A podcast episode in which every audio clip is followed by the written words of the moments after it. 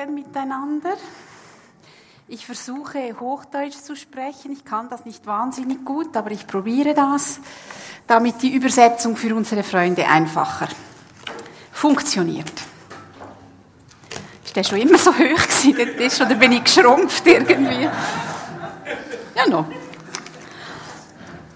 Wir beginnen heute mit einer neuen Themenreihe. Wir haben uns ja mit dem Habakuk beschäftigt und heute beginnt eine neue Reihe. Und zwar ähm, geht es darum, der Jesusmäßige Gott. Ich habe jetzt nicht nachgeschaut. Ich glaube, Jesusmäßig ist jetzt kein Wort, das im Duden stehen würde.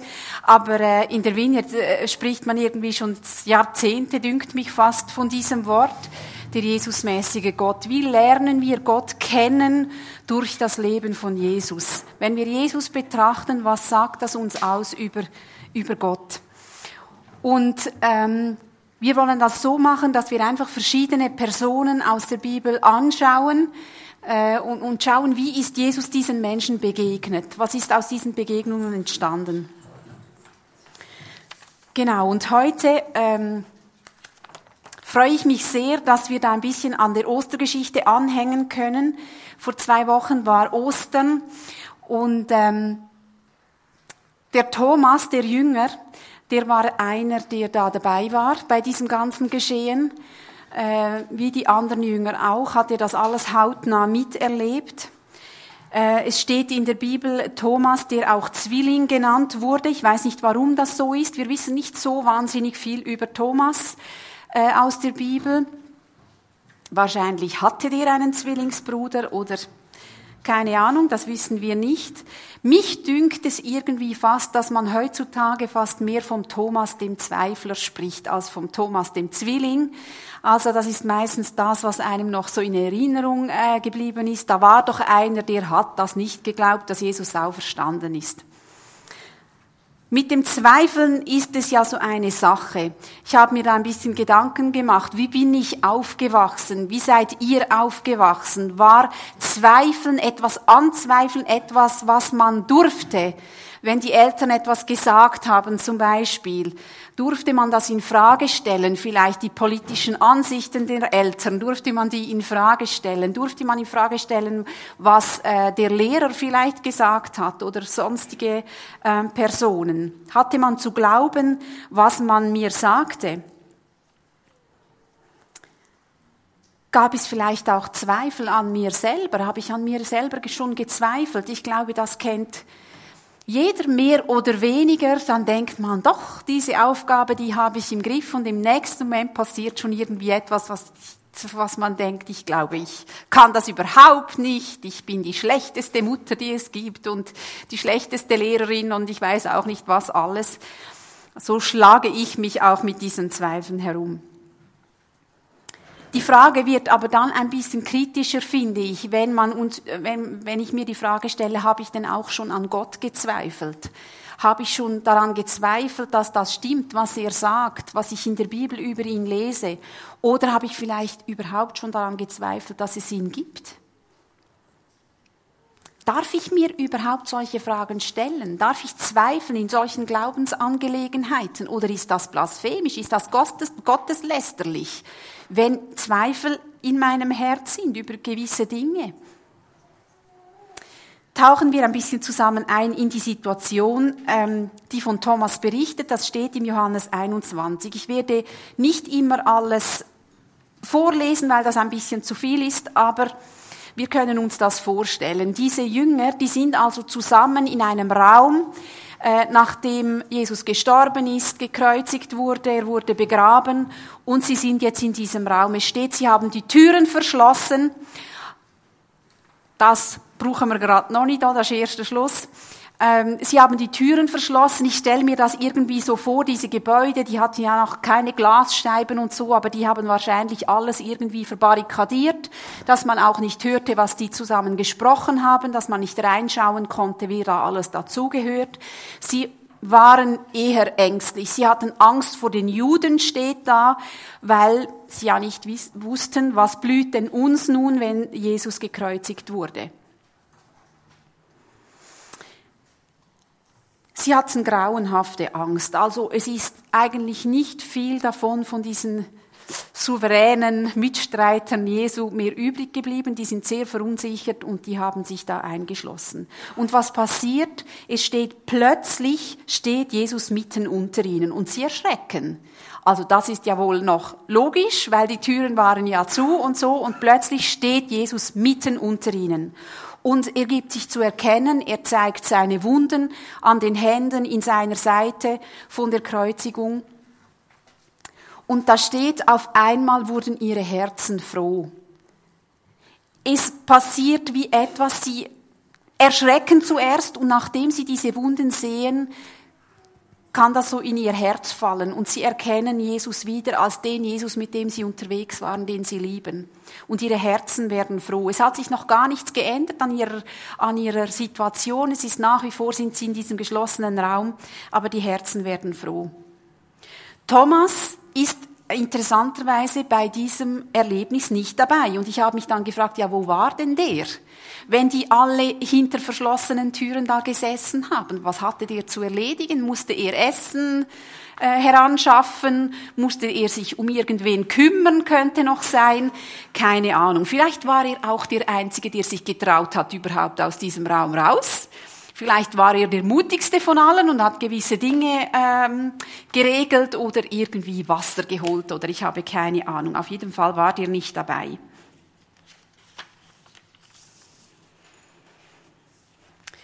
Die zwei, drei kleinen ähm, sind wirklich fast nur Sätze, die wir sonst von Thomas lesen.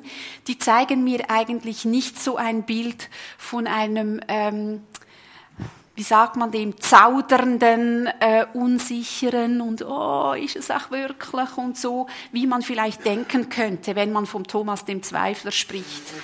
Ähm, es gab eine, eine Begebenheit, als Jesus die Nachricht bekam, das war dann eine, Zeit lang vorher, vor dieser Ostergeschichte, als Jesus die Nachricht bekam, dass sein Freund Lazarus krank sei. Und ähm, Lazarus, der wohnte in Judäa, Dort wollten die Menschen Jesus zu dieser Zeit bereits steinigen. Es gibt also eine Begebenheit, wie sie ihn steinigen wollten und er durch die Menge geht und, ähm, und sie dann diese Region verlassen. Und er hört, sie hören zusammen, dass Lazarus krank ist. Und äh, Jesus sagt, also gut, dann gehen wir zu Lazarus. Und die anderen Jünger sagen, nein, das geht ja gar nicht. Weißt du denn nicht mehr? Die wollten dich steinigen, wir können nicht jetzt nach Judäa gehen. Und Thomas, da ist nur so ein Satz, ist der einzige, der sagt, gehen wir mit Jesus nach Judäa und sterben wir mit ihm. Also der hatte wahrscheinlich genauso Angst wie die anderen oder ihm war auch klar, was dann passieren könnte. Aber das zeugt für mich so von einem ziemlich ähm, starken Charakter. Der hat eine Entscheidung für Jesus getroffen und gesagt, wenn der dorthin geht, dann gehe ich mit, auch wenn ich sterbe. Das beeindruckt mich wahnsinnig. Auf jeden Fall, nach dieser, äh, nach dieser ähm, Kreuzigung, sagen wir mal, und nach dieser Beerdigung von, von Jesus, ähm, in diesem Raum, wo die Jünger zusammen sitzen, kommt er dann später wieder dazu. Die anderen erzählen ihm von den Begebenheiten, dass Jesus erschienen ist. Und was sagt Thomas? Er kann das nicht glauben. Er sagt, wenn ich nicht die Wunden sehe von Jesus, wenn ich das nicht berühren kann, seine Seite, dann kann ich das nicht glauben. Warum wohl nicht? Das waren doch seine besten Freunde. Hat er gedacht, sie wollen ihn irgendwie reinlegen oder ähm, keine Ahnung, war seine Unsicherheit, seine Trauer so groß, dass er wie die Hoffnung nicht zulassen wollte. Jesus war wirklich da, weil er enttäuscht werden könnte. Ich habe mich dann gefragt, ist Thomas eigentlich anders als die anderen Jünger. Wenn wir so lesen in Markus und im Lukas, wie haben die anderen Jünger reagiert? Also die Frauen, die wollten dann ähm, am Morgen den äh, Leichnam von Jesus einbalsamieren und dann ist das Grab leer und man sagt ihnen, Jesus lebt, geht sofort zurück und erzählt das den anderen und die Frauen gehen zurück und die erzählen das und was machen die Jünger? Ja, super, vielen Dank für diese Botschaft. Wir sind so froh, wissen wir jetzt, dass Jesus lebt. Nein, was machen die? Die glauben das auch nicht und die rennen so schnell wie sie können, um selber zu schauen. Also ich glaube, Thomas ist gar nicht der einzige Zweifler, ist einfach der Letzte in dieser Geschichte. Aber so ganz anders war der gar nicht als die anderen. Es gibt so eine Legende, äh, dass Thomas, der Jünger, sehr, sehr weit gereist ist, dass er bis nach Indien kam, viele Kirchen gegründet hat. Also heutzutage werden dort immer noch, ähm, gibt es dort Kirchen, die dem heiligen Thomas gewidmet sind. Man betet seine Reliquien, seine Knochensplitter, keine Ahnung was, an auf der halben Welt. Das befürworte ich überhaupt gar nicht. Aber die Vorstellung, dass Thomas weiter gereist ist, als Paulus das jemals geschafft hat zum Beispiel, die finde ich irgendwie schon noch spannend. Also die vermittelt mir so ein bisschen ein Bild von seiner Persönlichkeit. Der steht gerade für seine Entscheidungen.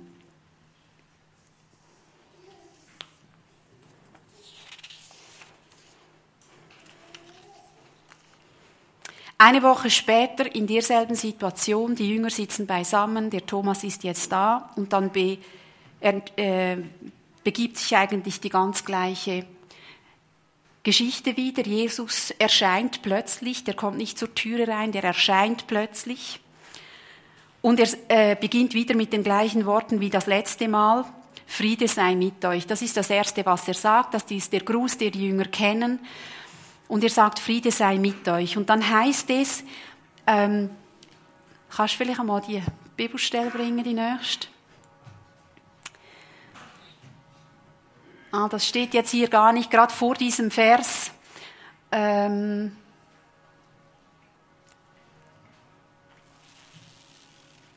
genau, hier steht es bei Vers 27, also er kommt rein, sagt, Friede sei mit euch. Dann wandte er sich an Thomas. Also er kommt ihr, er kommt rein, er sagt, Friede sei mit euch und wendet sich gleich Thomas zu. Also die Frage ist, hat er denn gewusst, was mit dem Thomas war? Er wendet sich ihm gleich zu. Er sagt nicht, ja Thomas, ich habe gehört von dir. Du hast da nicht gerade geglänzt mit deiner äh, Aussage und so. Er wendet sich ihm zu und was sagt er? Leg deinen Finger auf meine durchbohrten Hände und zieh sie dir an. Gib mir deine Hand und leg sie in die Wunde an meiner Seite. Zweifle nicht länger, sondern glaube. Also das, was sich Thomas gewünscht hat in dieser Situation. Ich muss das selber sehen, ich muss das anfassen, ich muss das spüren, dann kann ich glauben. Dem gibt Jesus einfach Raum. Und gibt ihm das, was er braucht, um glauben zu können. Was sagt mir das darüber? Wie geht Gott mit unseren Zweifeln um? Er wendet sich uns zu. Das ist das Erste, was mir aufgefallen ist. Wenn ich Zweifel habe, dann wendet er sich nicht von mir ab und sagt, ja, gut, ich, wenn dann Andrea wieder stark ist im Glauben und wenn sie es dann wieder rafft, dann gehe ich dann weiter mit ihr.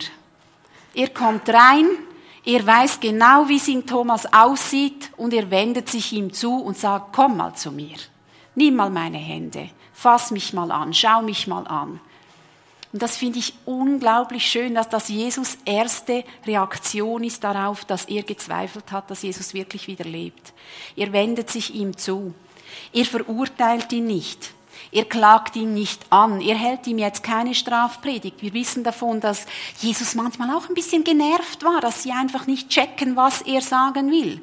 Dann sagt er manchmal zu den Jüngern, habt ihr es jetzt immer noch nicht begriffen? Aber in diesem Moment ich glaube, er sieht einfach dieses Herz von Thomas, dass er nicht zweifeln will, weil er immer alles besser weiß oder weil er sich entschieden hat, unsicher zu sein, sondern er sieht das Herz, Thomas hat wirklich eine Frage, wirklich eine Unsicherheit. Und darum wendet er sich ihm zu. Er klagt ihn nicht an, er stellt ihn auch nicht bloß vor den anderen äh, Jüngern. Seine Liebe zu Thomas hat absolut nichts zu tun mit, mit dessen Glauben. Stellen wir uns das mal vor. Ich weiß nicht, ob ihr das schon erlebt habt. Manchmal ist der Glaube so klein bei mir. Und dann schäme ich mich fast ein bisschen dafür. Und Thomas hat das Wichtigste erlebt überhaupt, dass Jesus wieder lebt nach seinem Tod. Und er zweifelt daran. Und Jesus wendet sich ihm zu. Und er lässt sogar direkt sehen, was, je, was Thomas sich wünscht, damit er glauben kann. Das ist nicht immer der Fall. Ich weiß nicht, ob Gott euch auch schon so Sachen geschenkt hat. Wenn ihr vielleicht gebetet habt, jetzt zeig mir mal handfest deine Liebe zu mir. Das gibt so Menschen. Die erleben dann ganz wahnsinnige Sachen. Und ich glaube manchmal, ich weiß nicht warum, aber manchmal schenkt Gott solche Momente, in denen er uns sehr direkt mit den Fragen, die wir haben, mit den Unsicherheiten einfach sich zeigt darin, wie er das bei Thomas hier gemacht hat. Thomas ist und bleibt auch nach dem Leben von Jesus auf der Erde sein Jünger. Er ist nachher weiterhin dabei bei den Jüngern, als die erste Gemeinde sich entwickelt und so. Er ist weiter dabei, er hat, er hat dort seine Aufgabe, er kann dort seiner Berufung nachkommen. Also auch dieser Zweifler, der hat total einen Platz dort. In der Bibel werden wir sogar aufgefordert, einander zu stützen. Ich habe das gelesen in Judas, Vers 22. Dort heißt es, kümmert euch liebevoll um alle, die im Glauben unsicher geworden sind. Also ich glaube, für Gott ist es absolut verständlich, dass wir Menschen manchmal Schwierigkeiten haben mit Sachen, die wir eben nur glauben können und nicht sehen und nicht anfassen und vielleicht auch nicht verstehen mit dem Verstand. Darum heißt es, kümmert euch liebevoll um alle. Also wir miteinander sollen uns um, umeinander kümmern, wenn Zweifel da sind, wenn Unverständnis, wenn Unsicherheit da ist. Manchmal hilft es. Meine Schwester und ich, wir haben auch so eine Beziehung. Manchmal, wenn, wenn eine von uns irgendein Anliegen hat, dann sagt die andere, weißt du, jetzt glaube ich für dich, weil du kannst gerade nicht. Und das hilft so wahnsinnig. Dann weiß man also gut, dann wenigstens sie und das stärkt mir jetzt irgendwie den Rücken.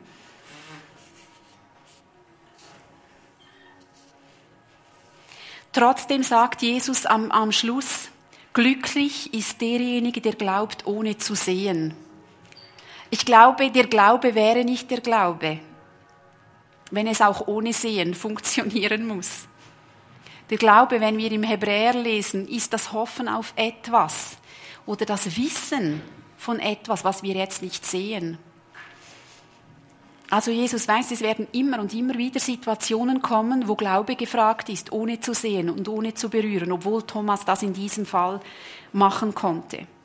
Ich habe mir dann äh, überlegt, wenn ich jetzt Zweifel habe. Ich muss wirklich sagen, ich kenne das erst seit ein paar Jahren. So meine ersten 40 Jahre waren zweifelsfrei, würde ich mal sagen. Und ich habe mich mega darüber gefreut, weil ich hatte vielen Stress nicht, den andere Menschen hatten. Und so in den letzten Jahren, da macht sich manchmal so, machen sich Fragen bereit äh, in meinem Kopf, die ich vorher nicht hatte. Und ich habe mir ein bisschen eine Strategie überlegen müssen. Was mache ich damit? Und ich erzähle euch jetzt einfach meine Strategie. Das ist nicht die äh, ultimative oder so irgendetwas. Vielleicht könnt ihr etwas davon mitnehmen. Und es sind mir drei Bibelverse enorm wichtig geworden. Der erste, der heißt, mehr als alles andere, behüte dein Herz, denn von ihm geht das Leben aus. Mehr als alles andere behüte dein Herz, denn von ihm geht das Leben aus. Und ich habe mich gefragt, ich habe da noch etwas mitgebracht die Zweifel. Was mache ich mit den Zweifeln? Jetzt, wenn du Zweifel hast, so zu Hause im Schränkchen oder vielleicht steht es auch schon auf dem Tisch. Wenn du Zweifel hast, was machst du mit denen? Wenn ich die jetzt aufmache, dann kann ich verschiedene Sachen machen. Ich kann sie wieder versorgen. Ich kann aber auch hier riechen. Ich kann eins probieren. Ich mache das jetzt nicht, weil das tönt sonst zu laut. Ich kann mich hinsetzen und mich freuen darüber, dass ich jetzt ganz alleine diesen Zweifelsack für mich habe.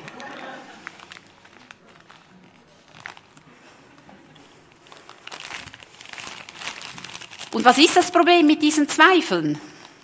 Wenn ich beginne zu essen, kann ich fast nicht mehr aufhören.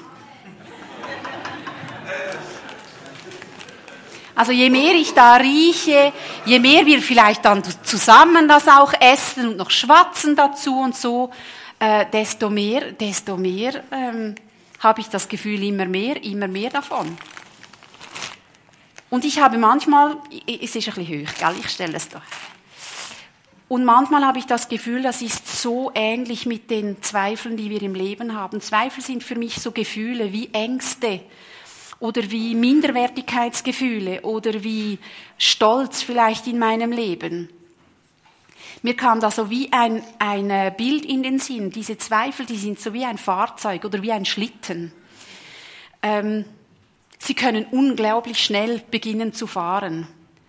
Wenn sie noch ein bisschen angestoßen werden, wenn wir noch ein bisschen dran schnuppern und ein bisschen dran schlecken und das probieren, dann kann es sein, dass dieser Schlitten immer schneller fährt.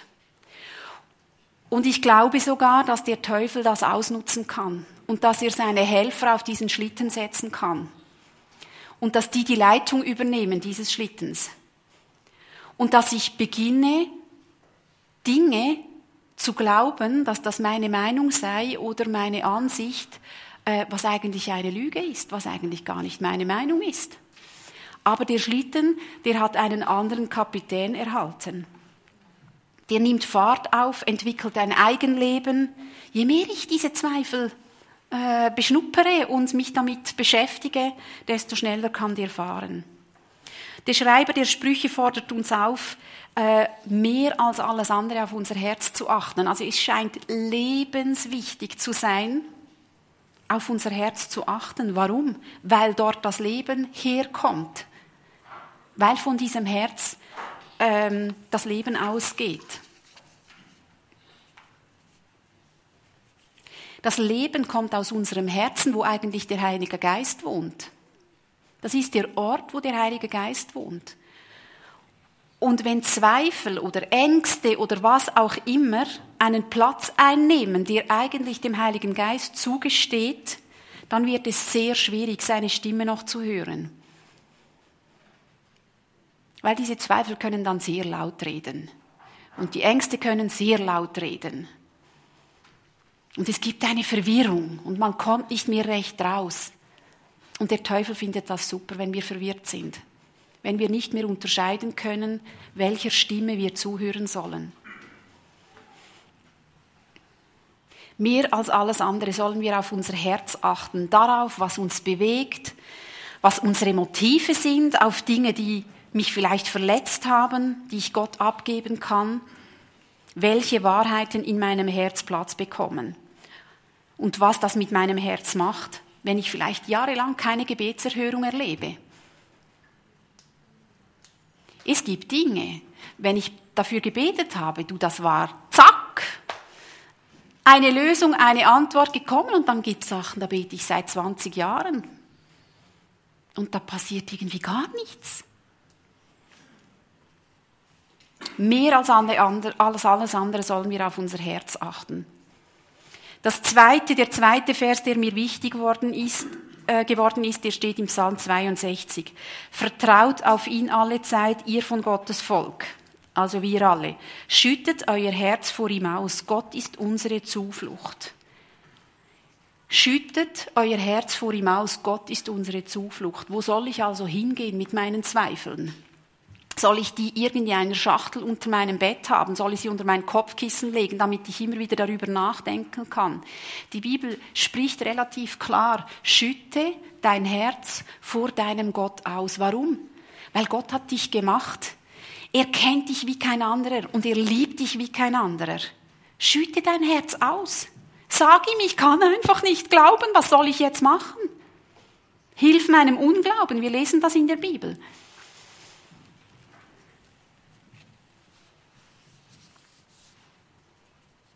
Wir hatten ein Gespräch in meinem Lehrerkollegium, hatten wir irgendein Abschied, Abschiedsfest oder irgendwie so.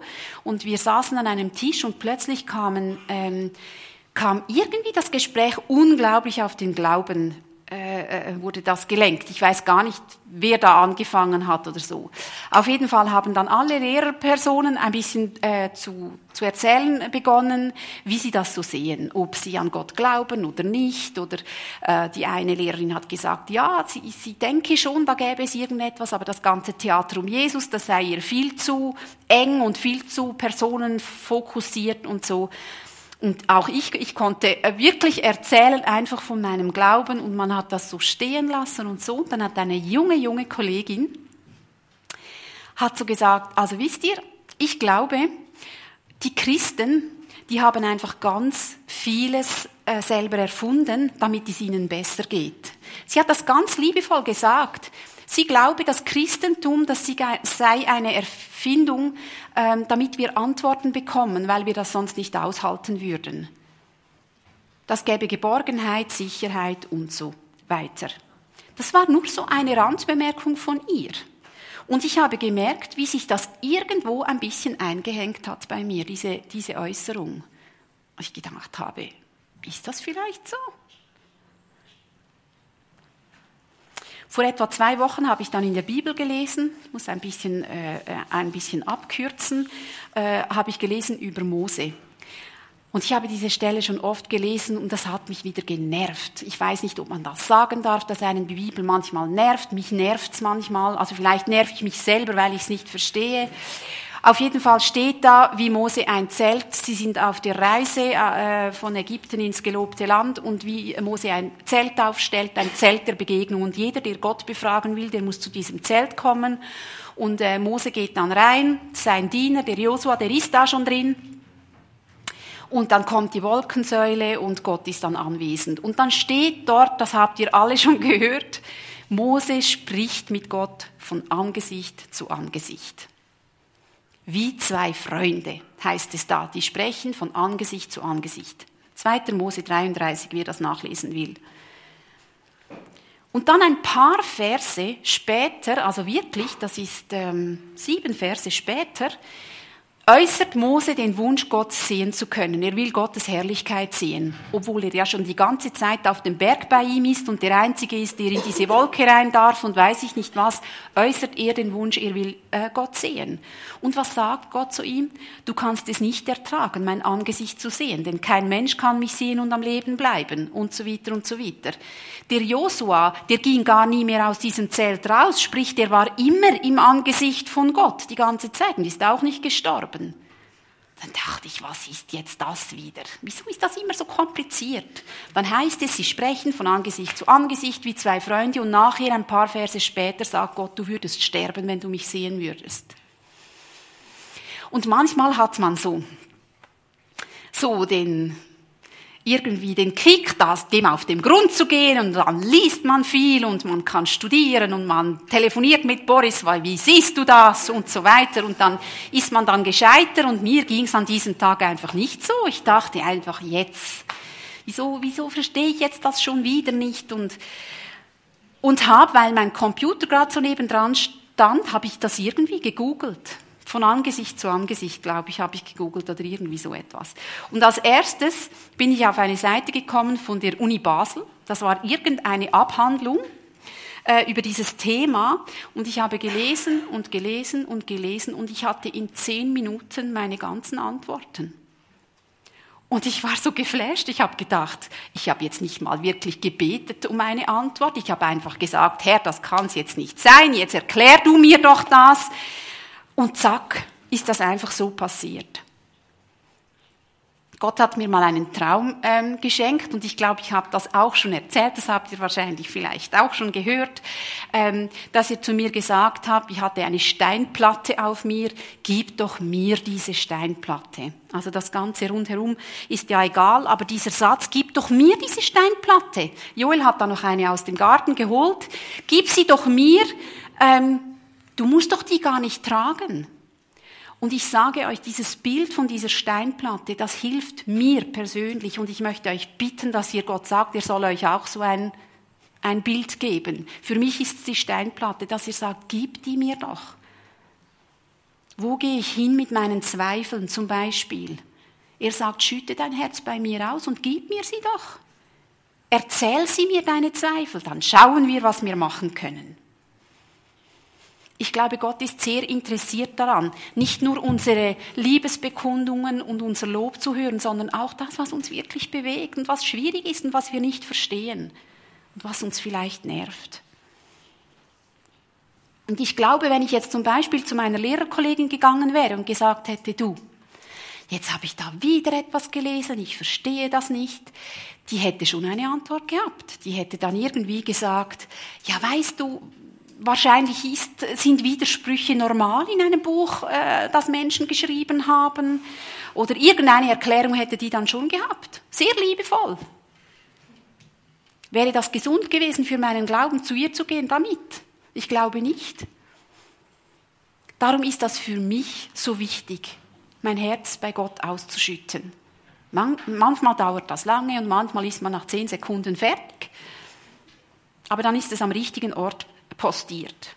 Das dritte, was mir so wichtig wurde, steht im Psalm 103, ein ganz, ganz bekannter Vers, lobe den Herrn meine Seele und vergiss nicht, was er dir Gutes getan hat. Für mich ist ähm, der Umgang mit Zweifeln, ist dieser Vers wie ein Schlüssel dazu. Mich immer und immer und immer wieder daran zu erinnern, was Gott in meinem Leben schon getan hat. Und manchmal kommt einem nichts mehr in den Sinn, gerade so, auf die Schnelle. Dann glaube ich auch, dass man etwas auslehnen kann von jemandem.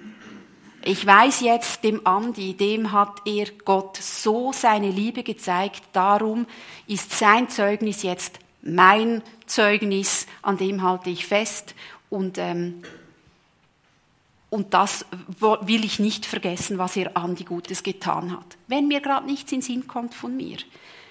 Die Juden, die haben eine Tradition, ihre Feste zu feiern. Ihr kennt das vielleicht, die feiern verschiedene Feste. Ich habe da Shavuot und Chanukka, Passafest, zum Erinnern, was Gott Gutes getan hat in ihrem Leben oder für sie als Volk. Das ist so wichtig, sich immer und immer wieder daran zu erinnern. Darum sind unsere God Stories so wichtig. Weil ich dann höre, was Gott alles Gutes getan hat und weil das mir hilft, wenn ich zweifle. Ich habe zum Beispiel, wir haben, ähm, als unsere Tochter auf die Welt kam, das war jetzt vor siebeneinhalb Jahren, habe, äh, hat man festgestellt, dass sie nicht hört oder fast nicht hört. Und das war ein äh, ziemlicher Schock natürlich. Auf jeden Fall, sie war dann äh, vielleicht fünf, sechs Monate alt, dann hat sie Hörgeräte bekommen und wir mussten da in den Landenhof und so weiter und so fort. Eine lange Geschichte. Und etwa nach eineinhalb Jahren, ein, drei Viertel Jahren, ähm, habe ich plötzlich das Gefühl gehabt, dass die wieder Zeug hört, was sie eigentlich gar nicht hören konnte. Man sagte mir, unter 50, 60 Dezibel hört sie nichts. Also das ist so, die Gesprächslautstärke ist etwa 50, 60 Dezibel. Also alles, was leiser ist, hört sie nicht. Und dann hat sie plötzlich Zeug gehört, ein Flugzeug irgendwie auf 10 Kilometern Höhe und solches Zeug. Und da dachte ich, das kann ja gar nicht sein und habe das gemeldet und die haben gesagt, ja, ja, Frau Blunier, alle Eltern meinen, die Kinder hören plötzlich besser. Wir wissen ja, dass das nicht möglich ist und so.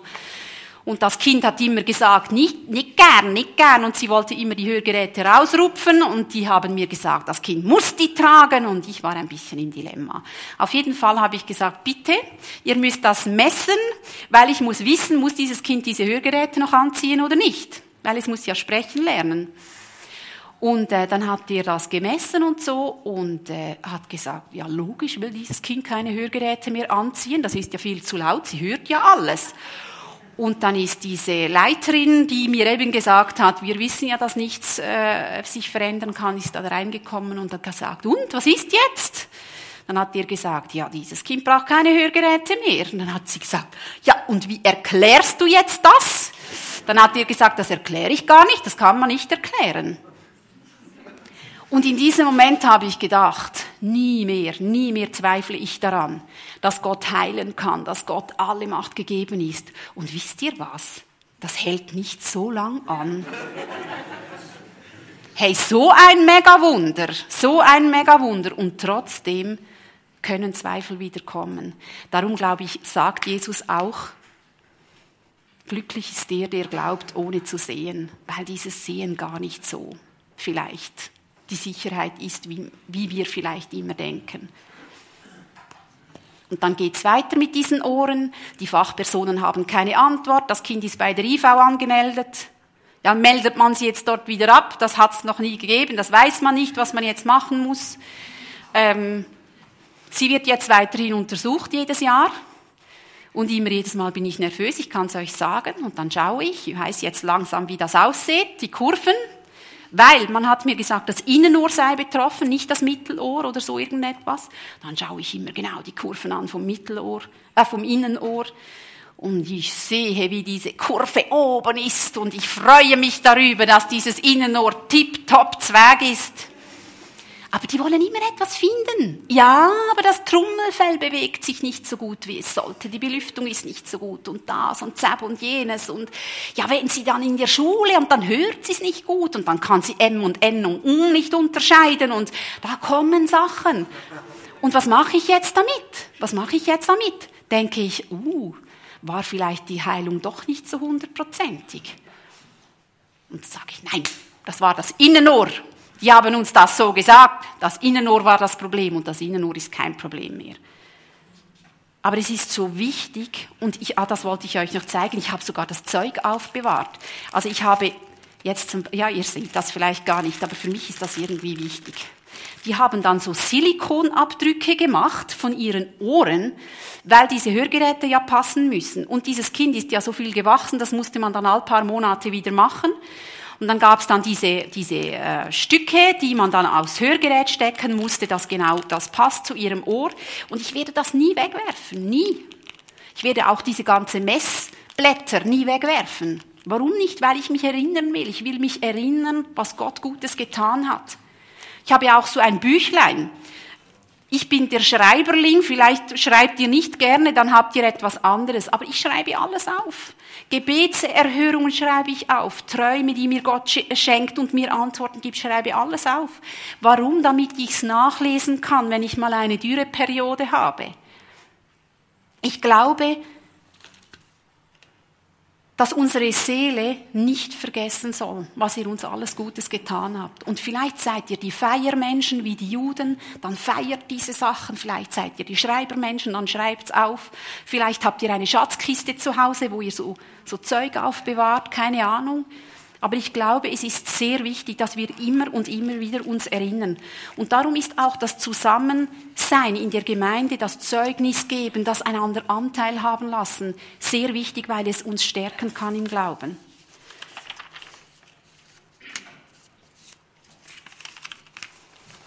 Gott begegnet einem offenen und ehrlichen Herzen sehr liebevoll. Mich dünkt, die Zuwendung von Jesus zu Thomas in seinem Zweifel, in seinem wirklich ehrlichen Zweifel, das bewegt mich sehr. Und ich will uns einfach alle ermutigen, dass wir diese Zweifel nicht hegen und pflegen und daran schnuppern und sie teilen und essen, sondern dass wir sie zu Jesus bringen und sagen, ich komme nicht klar damit. Ich weiß nicht, wie ich daraus herausfinden soll. Bitte hilf mir. Und dass wir uns immer und immer wieder erinnern und auch erzählen, auch wenn es noch so kleine Dinge sind. Ich ermutige euch, kommt auch hier nach vorne, lasst uns Anteil haben daran. Ich weiß nicht, Philemon, irgendjemand hat, hat gesagt, auch wenn es ganz kleine Dinge sind, ich glaube, das stärkt unseren Glauben, das hilft uns allen im Zweifeln oder in verschiedenen Gefühlen, die halt eben äh, unser Glauben schwierig machen. Ich möchte gerne, die Zeit ist schon ziemlich fortgeschritten, dass wir uns einfach trotzdem noch ein, zwei Minuten nehmen, uns das Ganze noch durch den Kopf gehen lassen und uns den Heiligen Geist fragen, welcher Satz, was soll ich mitnehmen? Welchen Satz soll ich in meinem Kopf bewegen? Was willst du zu mir sagen an diesem heutigen Morgen? Das machen wir ganz in Stille, ohne Austausch, so. Vielleicht haben wir ein bisschen Hintergrundmusik, ähm, dass wir uns das noch überlegen.